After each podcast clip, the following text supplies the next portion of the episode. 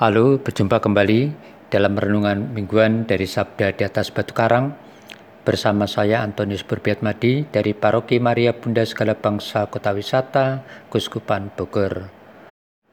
Hari ini Minggu tanggal dua puluh sembilan Agustus adalah hari biasa pekan ke dua puluh dua. Bacaan liturgis yang dapat dibaca dipersiapkan terlebih dahulu untuk bahan renungan kita bersama. Bacaan pertama dari kitab Ulangan pasal empat ayat satu sampai dua dilanjutkan ayat enam sampai delapan. Bacaan kedua diambil dari surat Yakobus pasal satu ayat tujuh belas sampai delapan belas dilanjutkan ayat dua puluh satu b sampai dua puluh dua dan diakhiri ayat dua puluh tujuh. Dan bacaan Injil dari Injil Markus pasal tujuh ayat satu sampai delapan dilanjutkan ayat empat belas sampai enam belas. Dan dua puluh satu sampai dengan ayat dua puluh tiga. Renungan tertulis dapat saudara-saudari baca atau unduh dari laman Warta Paroki Maria Bunda Segala Bangsa w w w titik mabuseba titik org. Tema renungan kita hari ini, jangan jadi orang munafik. Saudara-saudari yang terkasih, dalam hari-hari minggu kemarin viral tentang seseorang yang dianggap melakukan penistaan agama. Sementara itu, kalau kita buka di channel YouTube, kita bisa melihat begitu banyak orang yang suka berviral diri dengan mengemukakan ajaran atau dalil-dalil agamanya yang umumnya untuk pembenaran agamanya sendiri atau kelompoknya sendiri dan cenderung menyalahkan yang lain. Karena dirasuki sikap pikiran fanatisme dan maksud-maksud tertentu, sikap perilakunya sudah menjadi seperti polisi agama yang suka mengawasi dan menertibkan mereka yang berbeda. Kalau tata hidup masyarakat ada yang berbeda, tidak sesuai peraturan atau dalil kelompok mayoritas, maka sering ditindak dengan semena-mena. Tentu ada banyak kenangan yang kita miliki tentang banyaknya gangguan dari orang-orang atau kelompok yang fanatik dan yang mungkin memiliki motivasi-motivasi tertentu terhadap kehidupan pluralitas kebinekaan negeri kita. Saudara-saudari yang terkasih, dalam bacaan Injil pada hari ini, Yesus mengecam tindakan orang-orang Farisi dan para ahli Taurat. Mereka dikecam Yesus karena mereka lebih mengutamakan hukum lahiriah yang dibuat manusia daripada ketaatan pada hukum Tuhan. Yesus dan para muridnya adalah orang Yahudi dan dianggap pasti tahu peraturan dan ketetapan adat istiadat yang berlaku itu. Kaum Farisi dan ahli Taurat menganggap tindakan para murid Yesus itu najis dan melanggar peraturan adat istiadat nenek moyang mereka. Dalil yang dipakai oleh orang Farisi dan ahli Taurat adalah bahwa kaum Farisi maupun orang-orang Yahudi umumnya tidak makan kalau tidak melakukan pembasuhan tangan lebih dahulu, karena mereka berpegang pada adat istiadat nenek moyang mereka. Yesus mengecam orang Farisi dan ahli Taurat itu lebih kepada sikap-sikap mereka yang penuh dengan kemunafikan. Mereka menganggap adat aturan mereka sama derajat otoritasnya dengan hukum kuasa atau perintah Tuhan.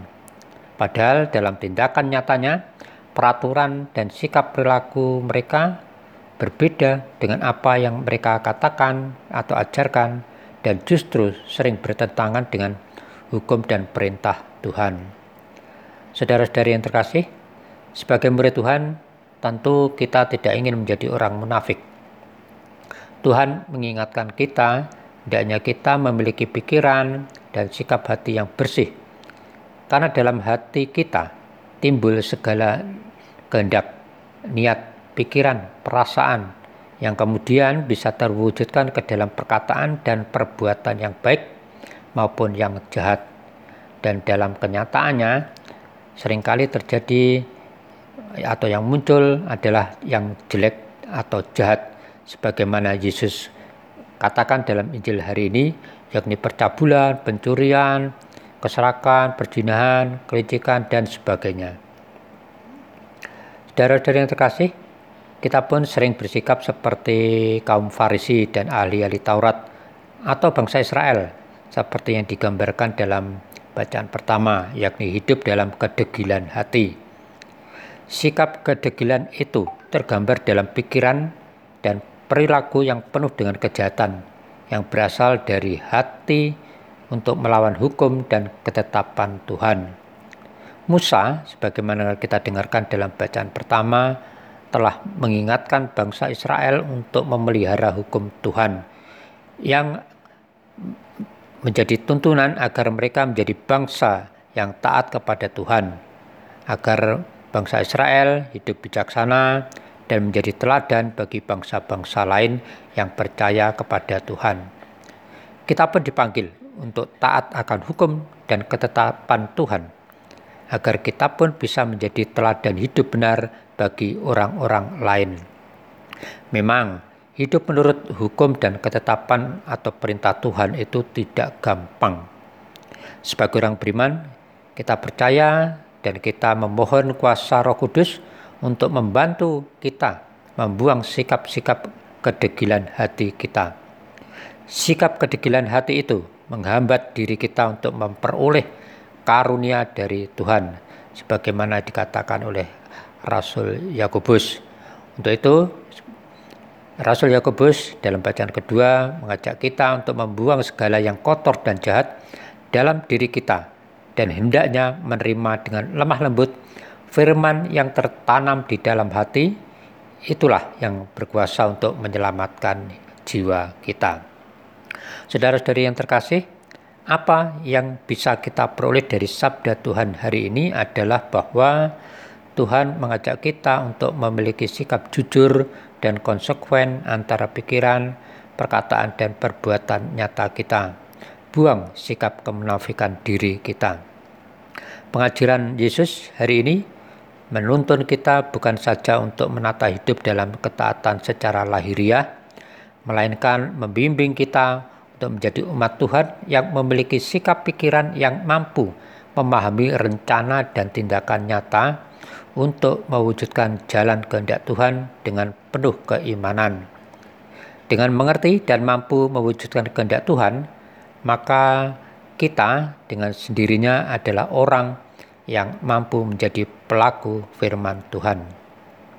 Saudara-saudari yang terkasih, semoga kita mampu untuk menjadi orang yang taat pada hukum atau peraturan dan perintah Tuhan.